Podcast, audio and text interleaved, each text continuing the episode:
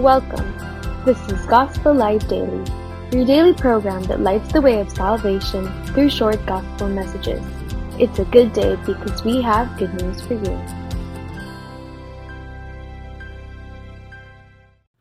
Today's Gospel Light is taken from John chapter 19, verse 30. It says here, Jesus said, It is finished. The work of redemption has been accomplished. The prophecies in the Old Testament concerning man's redemption has been fulfilled.